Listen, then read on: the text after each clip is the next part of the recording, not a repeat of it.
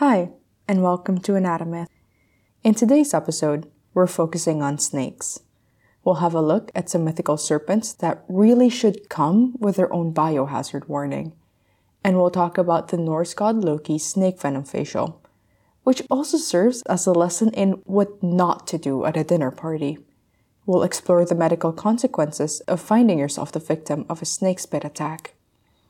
And finally, we'll have a look at a modern day snake venom facial, the kind that comes in a bottle and is way too expensive for a student budget.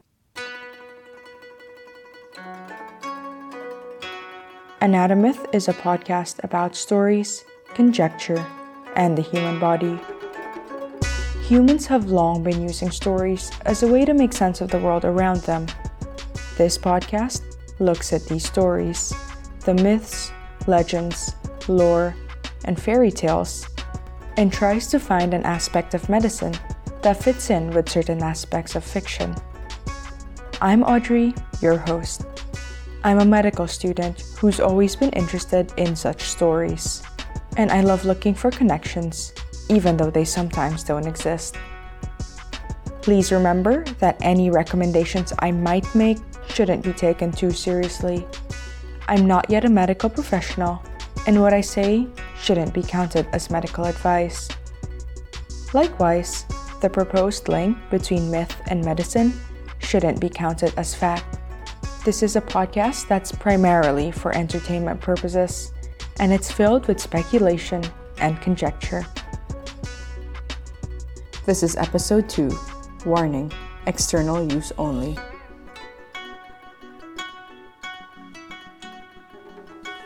Mythical monsters come in many forms. After all, successfully slaying a monster and saving the damsel in distress are kind of the final exam to being a hero. And mythology would get a little bit boring if we just kept using the same species for every Tom, Dick, and Hercules. And so, we've got human animal hybrids and animal animal hybrids. And are there hybrids? Medieval bestiaries are pretty much a study in the amount of animals that you can Frankenstein together. And also, we've got things with a severely unbalanced mouth to stomach ratio. One of my favorite classes of mythical monsters, though, has got to be the poison breath and spit variety. I mean, I love a good animal hybrid as much as the next person, but you can't tell me that something with nine heads would make an effective opponent. I'm pretty sure that the heads would either get in each other's way when attacking someone, or else not be on the same page. Also, quadrupeds that are a hodgepodge of so many different animals that their forelegs and hind legs are from different species would probably have a messed up center of gravity, or would have to sort out their leg situation far too often to be efficient. And finally, those with such specific birth requirements that they just barely stop short of needing to be hatched by three different animals under a full moon while facing in a specific direction are not a sustainable source of monsters to kill. But creatures whose very breath is poisonous to everyone but themselves, and who can projectile vomit deadly poison at any hero who dare draw near, those are the true final level monsters. Bonus points if the monster also has functioning wings. And there's no end to the amount of snakes, serpents, and dragons in mythology with poison breath and spit. Take Fafnir, a Norse monster that is alternately described as either a snake or a dragon. Fafnir didn't actually start out as a snake or a dragon, he was originally a dwarf with the ability to shapeshift, and he killed his father and was corrupted by greed. Clearly, it's an origin story that everyone can sympathize with. He eventually turned into a dragon and retired into the country with his hoard of treasure, breathing poison into the land so that none of the pesky neighbor's kids could come into his yard and steal his treasure. He also struck terror into anyone who dared draw near, which together with the poison breath, is a very effective, if rudimentary, security system. Keeping with Norse mythology, there's Jormungandr, the Midgard serpent. It's a snake that lived beneath the ocean, circling around the world and biting its own tail. In Ragnarok, the twilight of the Norse gods, where they will fight and, spoiler alert, die, and the world as we know it will be destroyed, and all of this will usher in a new world order, and so on and so forth. Basically, in Ragnarok, Jormungandr will rise from the ocean, spraying poison into the sky and the sea of half of the world. There will be a battle between the snake and Thor, a sort of part two to an earlier scuffle when Thor tried to pull it out of the ocean. An endgame, if you will. Thor will eventually kill Jormungandr, but he will also die soon from the snake's venom. In Chinese mythology, Xiang Liu is a nine headed serpentine monster who brings on floods. He spits out poisonous water, which contaminates anything that he so much as breathes on. Any patch of land that he touches or lies upon will also effectively become barren. Xiang Liu is recorded in the bestiary called the Classic of the Mountains and Seas. Very poetic name. It was supposedly written by Yu the Great, who controlled the floods and set up the first dynasty of China, the Xia dynasty. Our next serpent comes from a Hindu story about Kaliya and Krishna. Kaliya was a serpent who lived on the banks of the Yamuna River, and Krishna was one of the incarnations of the god Vishnu. It is said that Kaliya was so venomous that the waters of the river bubbled with poison. And this story is about a battle between the two, which ends in Kaliya's defeat and subsequent forgiveness and return to his original home of Ramanakdwipa. But I promised you guys a snake venom facial, and not just a list of mythical snakes with a dreaded death spit. So let's return to Norse mythology and talk about Loki. If you've seen some of the Marvel movies, you'll know that Loki is a trickster god from Norse mythology. I want to say that he's a fairly typical trickster god. He's clever and cunning, he can shapeshift, and kind of lives for drama. He's got a pretty complicated relationship with the other gods. Sometimes he's a companion to Thor or Odin, and other times he causes no end of mischief for the Aesir, or the gods of Asgard. This leads to consequences that range from a little wild, like I don't know, having your own eight legged horse baby, to pretty horrific, like the punishment that we're going to talk about now. But first, a little backstory to Loki's punishment. So one day, Aegir, who's a god of the sea and not to be confused with the Aesir, Aegir holds a massive feast. He's invited the gods of Asgard and the Alfar or the elves and he's serving some really good meat. So good, in fact, that everyone's praising his two servants, Fimafeng and Eldir. Loki, probably either enraged or jealous at the attention they were getting, just up and kills Fimafeng in the hall right in front of everyone. Kind of an excessive way to get people's attention, but I mean, it worked, so I can't really fault it. Obviously, the only acceptable response to having someone murdered right in front of you at a party is to chase the murderer out. And that's exactly what the gods did. They chased Loki out and all the way into a forest, and then they promptly returned to the hall to drink some more mead. I mean, it was really good mead. Loki, a little later, strolls back into the hall because, well, it is a party after all, and he's never been averse to a little tension and drama. Before he can enter, he comes across Eldir, Aegir's other servant. He's standing guard at the door and they exchange a few words.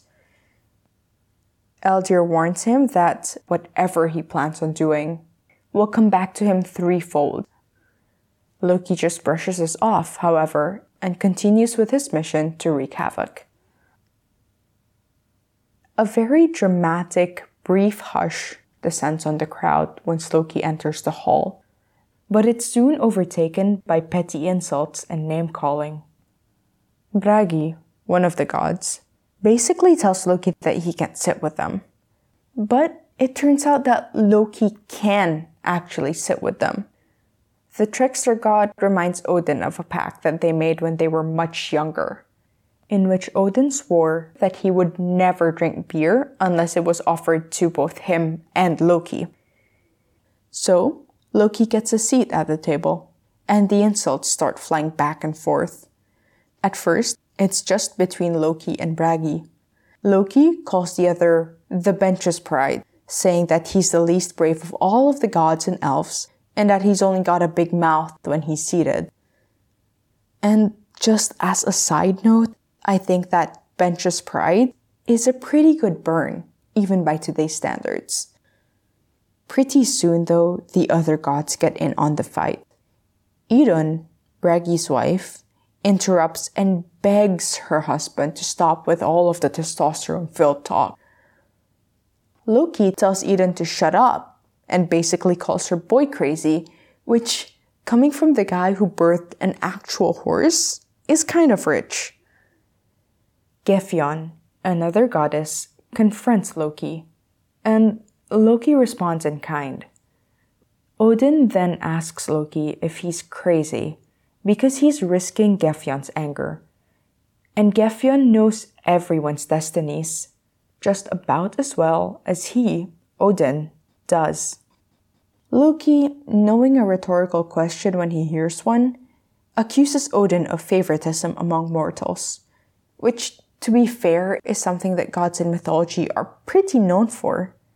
And Odin fires back that Loki is one to talk.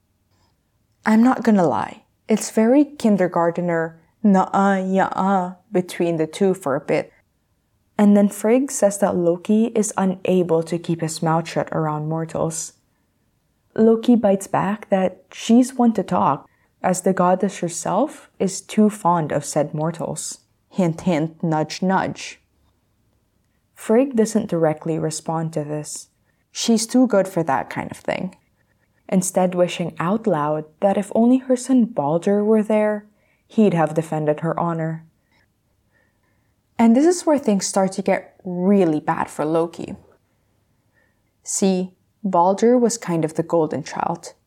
He was one of Odin and Frigg's sons, and it's said that he was beloved by everyone, and that he actually, literally, radiated light. Prior to this party, Balder had died, now, we know that he'd been killed as a result of Loki's doing, and deliberately. Not in some accidental, bizarre, roundabout way like in the Greek tragedies. Furthermore, the gods had negotiated with Hel, spelt with a single L, who was the goddess of the Norse underworld. Hel agreed to let Balder leave the underworld on the one condition that everything, and I do mean everything on earth mourned him. Unfortunately, there was one person who wouldn't mourn for the god of light. A giantess named Thok, who was really just Loki in disguise. Now we know this, but the gods, up until now, don't. So I don't really know what's going on in Loki's head, but I think that by this time he may have had just a bit too much to drink because he says that he's the reason Balder's not there. For what it's worth, I've got to admire Loki's guts. Here he is, antagonizing everyone at this party. The same party that he was just chased out of on account of killing someone. And now he's even confessing to Balder's murder and extended and permanent stay in hell. It would make sense for the whole fiasco to end here.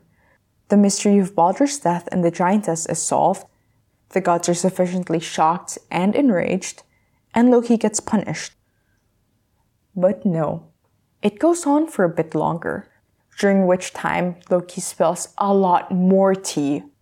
This god was once a hostage, that goddess was unfaithful, this other god had a kid with her sister, it's all very Game of Thrones. But amid all this back and forth, there's one especially noteworthy comment. A goddess named Skadi tells Loki that very soon he'll be bound to a rock by the entrails of his dead son. I mention this because this comes up in like a few minutes. So everything comes to a head when Thor enters the scene. He wasn't there previously. And he tells Loki to shut up, threatening him with his trusty hammer, Mjolnir. At the start, Loki gives him the same treatment he's been giving the other gods, but lays off after a bit, dusting off his hands and hightailing it out of there. So you might be thinking that there was definitely some poor decision making on Loki's end throughout this entire series of events. And I'm inclined to agree with you. No worries though, because Loki has an escape plan in mind.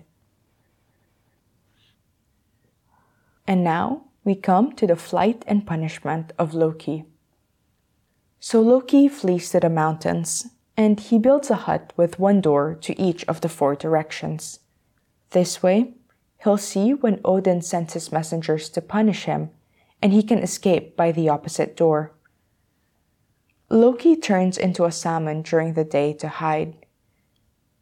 Now, a salmon wouldn't exactly be my first choice of escape animal, but I guess it's as good a creature as any other when you're running away from someone like the Allfather, and you haven't discovered tardigrades yet. The trickster god, always one to plan ahead, tries to figure out escape contingencies. Sure, he turns into a fish during the day to hide, but a plan B was always a good thing to have. He figures out that, well, maybe there's a way to catch fish, and fishing nets are a thing. So, he starts to make a net to try and figure out how he can escape from it. And in one of the best examples of bad timing, this is exactly when he sees the other gods on the horizon. Hurriedly, he throws the net into the fire and escapes by the opposite door, just like he had planned. He turns into a fish and jumps into the water to hide. At this point, the gods have reached Loki's hut. Unfortunately for Loki, the net hadn't completely burnt yet, and the gods were able to create another net from the remains of the first one. When they finish, they all troop down to the riverbed and they cast the net. So the first time, they cast it so lightly that it floated past Loki, who was hiding between two rocks. The second time, the gods weighed it so heavily that it raked the riverbed.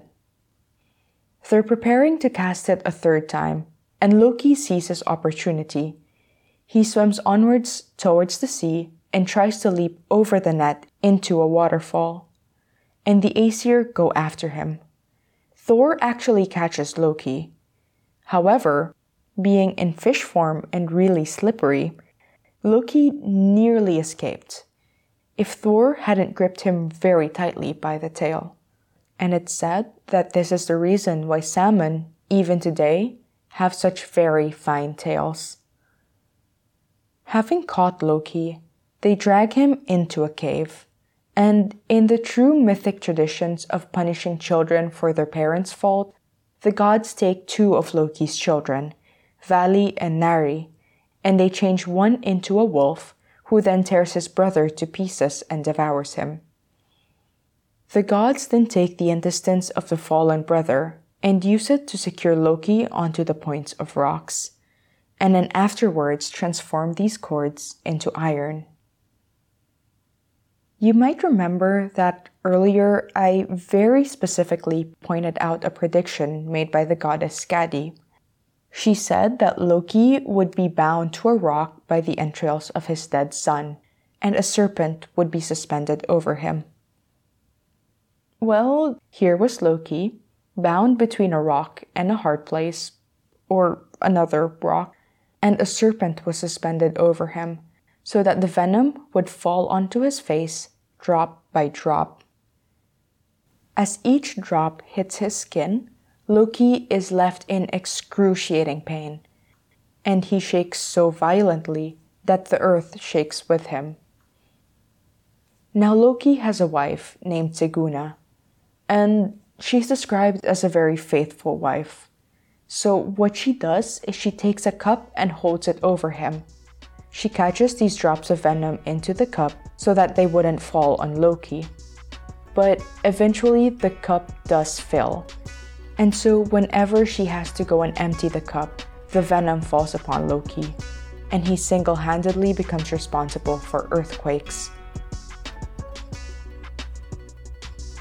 While getting snake venom into your eyes can be very painful, I doubt that any of us would have the strength to quite literally make the ground shake. But we'll find out more about that right after this.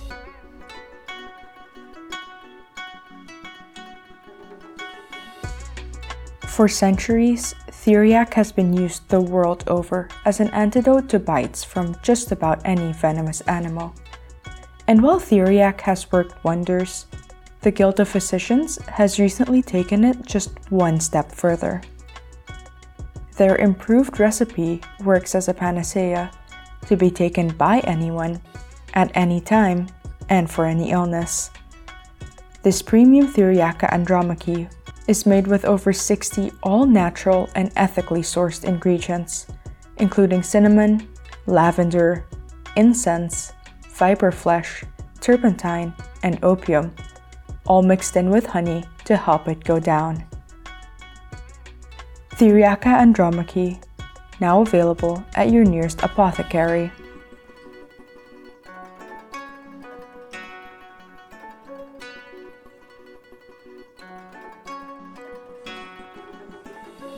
So, poison saliva, as you may have figured out by now, is not a real thing. I guess it makes sense. Yes, it's another way in which reality has been found lacking, but I also highly doubt that humans, and quite probably a few other animal species, would have survived to evolve into what they are today if there were reptiles out there that could pretty much just lick anything to death. It also just seems like such an environmental hazard to have a widespread animal species that can make the ground barren.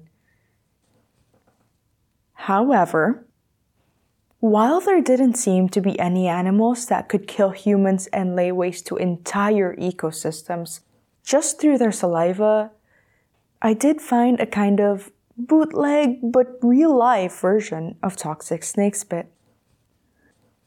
The thing about snakes is that they generally have to bite their targets in order to deliver venom into their targets' bodies.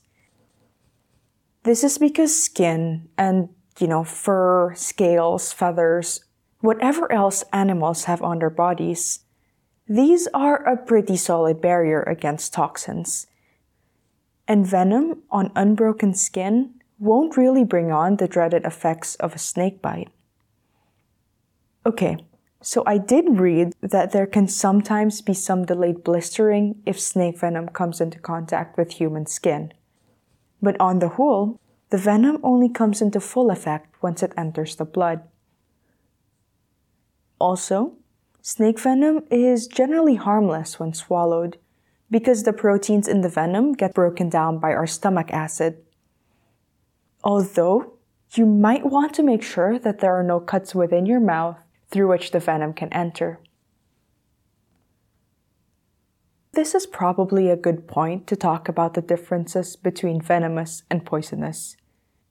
While these two terms tend to be used interchangeably, the difference is that venom is injected, whereas poison needs to be eaten, inhaled, or absorbed. To quote something that's been floating around the internet for a few years, if you bite it and you die, it's poisonous. If it bites you and you die, it's venomous. End quote. The bottom line here is that if you ever find yourself in a Loki-esque situation, well, first of all, maybe question the bad decisions that you made that got you to this point.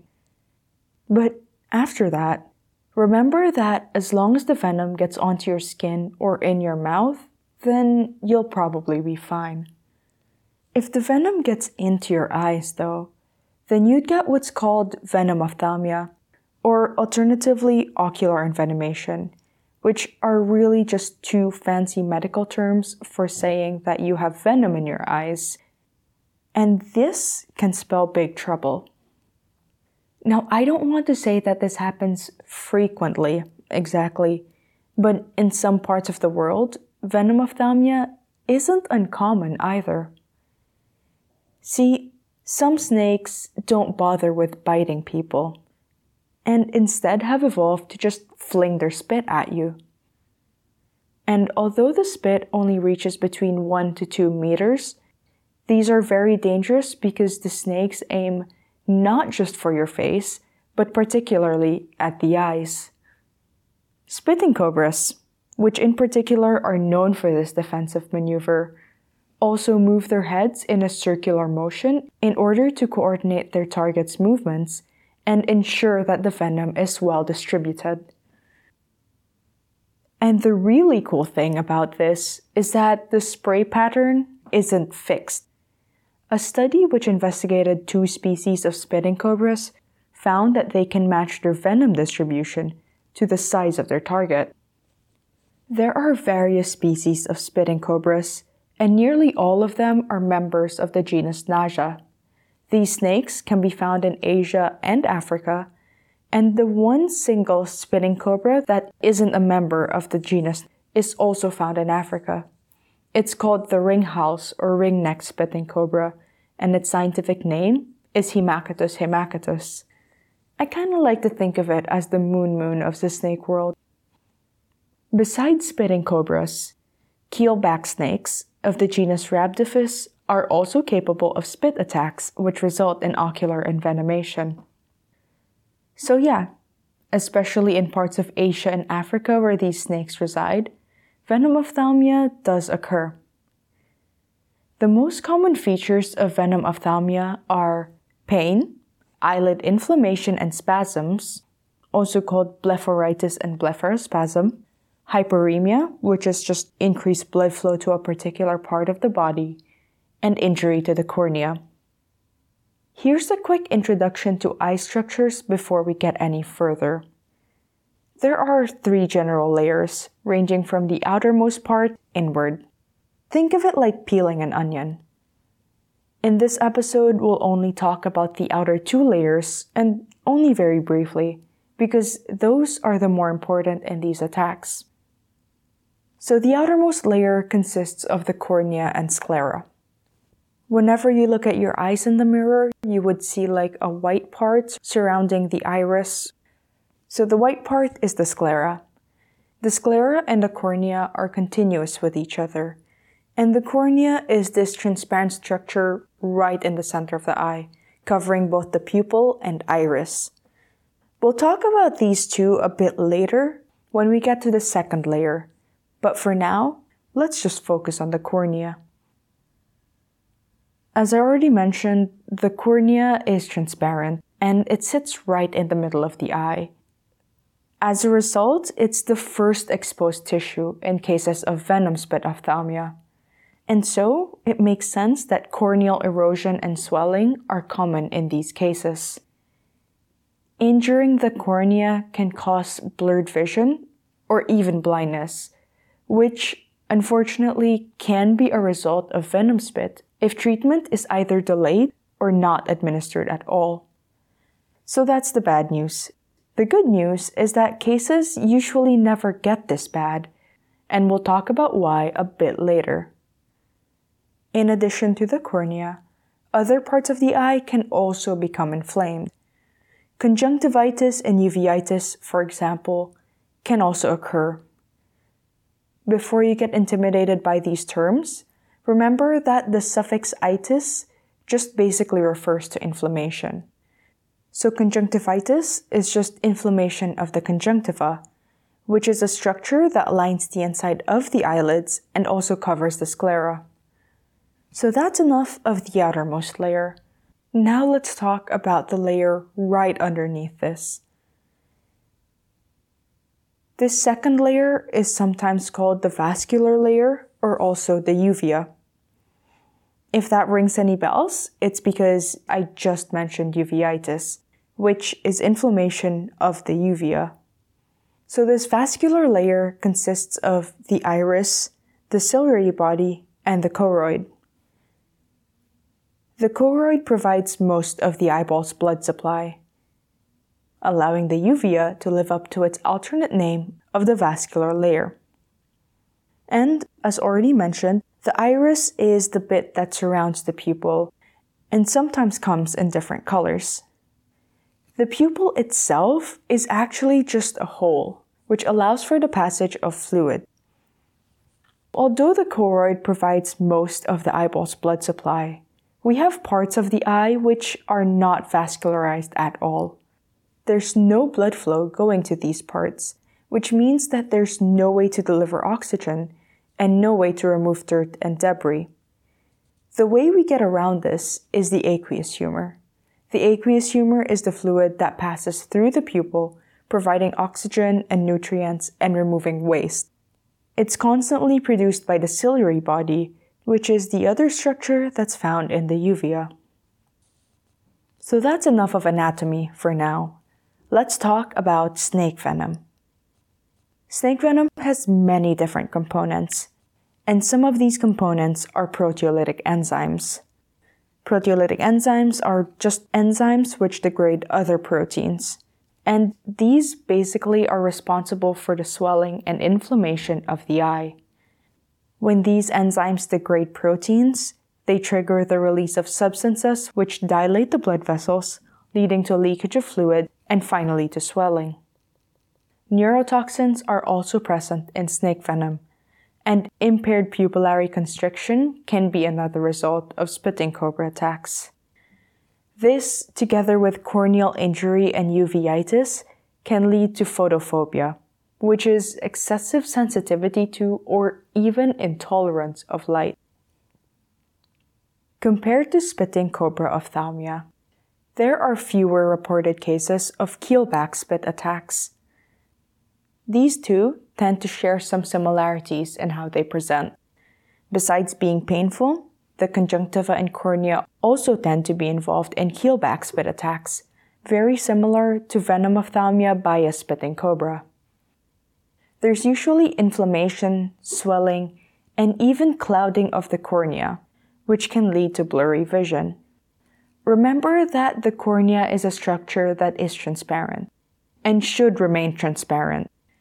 It's the first structure that light passes through. So think of it kind of like a window. We can't see through windows when they're cloudy. In addition to the proteolytic enzymes, keelback venom also contains something called bufadienolides. These are neurotoxins which come from the toads that they eat.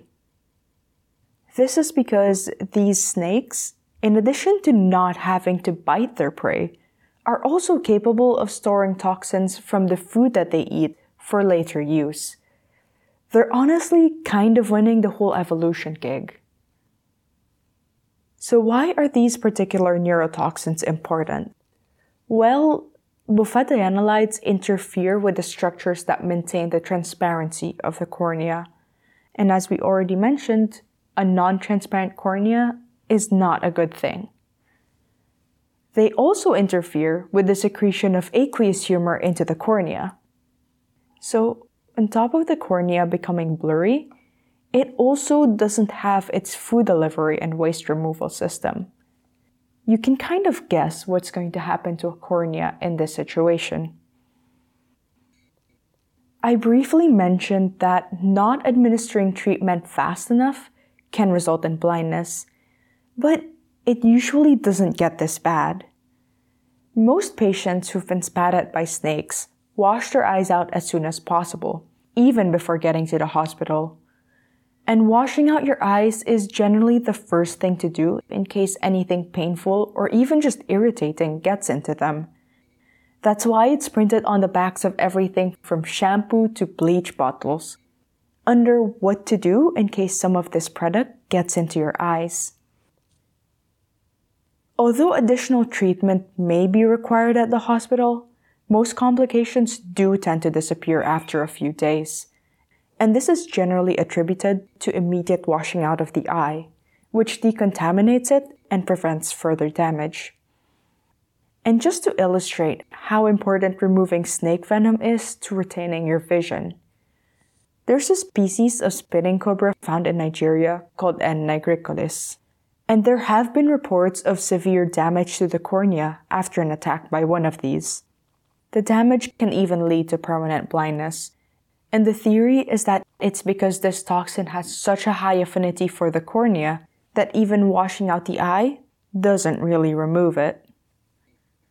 Okay, so wash your eye out before you get to the hospital and hope that you weren't spat at by N. nigricollis.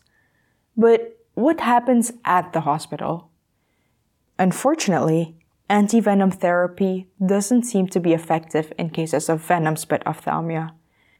So what they use for treatment instead are antibiotics and anesthetic eye drops. The silver lining in all of this, though, is that there has been no record of anyone who died from snake spit in their eye. In fact, there's no evidence at all that venom can spread from the eyes and into the blood. And after all of the potential conditions that can result from venom spit in the eye, at least we don't also have to deal with systemic envenomation, or basically snake venom in the blood. Now, here's one last point, because scientific advances are pretty cool and beauty trends can sometimes reflect how far we've come. I recently found out about snake venom facial creams, which are exactly what they sound like. These are skincare products made with snake venom extracts in them, or more specifically, a synthetic version of snake venom. And there's a whole host of these products as well. Everything from eye creams to moisturizers to cleansers and serums and so on basically anything that you can put on your skin, they've got it with synthetic snake venom. These products are a kind of topical Botox, boasting anti aging effects like anti wrinkling, reducing fine lines, tightening, and all that stuff that you would normally expect from a Botox injection. The snake venom like ingredient in these products is called Synake or Synake I really have no idea how to properly pronounce that. I tried watching videos, and what I found was three different ways to pronounce it. So I'm just gonna try and stay away from saying that too much. Anyway, this is a synthetic tripeptide, which was developed by Pentapharm Limited, and it mimics the effects of Waglerin 1. Waglerin 1 is a neurotoxin that's found in the temple viper, Tropidolaemus wagleri, also called the pit viper and found in Southeast Asia. The toxin has a muscle relaxing effect, which is just a very understated way of saying that it paralyzes your muscles. So, how do these products work? Wrinkles form because our facial muscles contract in certain repeated patterns whenever we smile or laugh or make just about any other facial expression or movement. This repeated stretching of the skin, together with natural aging processes, causes it to lose its elasticity and results in the formation of lines and wrinkles. Synake, like Botox, works by temporarily paralyzing facial muscles, reducing muscular contractions, and thereby keeping the skin smooth, at least for a little while. These snake venom creams also contain ingredients that are found in other skincare products, such as collagen and hyaluronic acid, which are meant to aid the anti aging effects. I haven't tried any of these products, and I'm not trying to advertise them. I just love how humans have always had a knack for seeing something which causes harm and using it to our advantage whether it's for revenge, healing, or even cosmetic purposes. I think it's great how we can go, big scary snake that can kill you in one exhale, but also, if I harvest it, who knows what I'll achieve. So that's it for today. In our next episode, we're stepping away from Norse mythology and snakes, and we'll have a look at horns, and specifically, a Chinese creator god and a Japanese mountain recluse.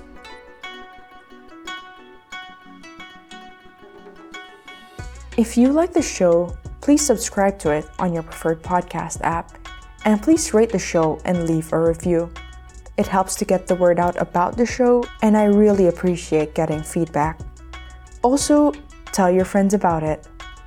You can also reach the show on social media, whether to suggest a topic, discuss alternative escape plans for Loki, or just say hi. Also, let me know what other ancient insults you think would top calling someone the bench's pride.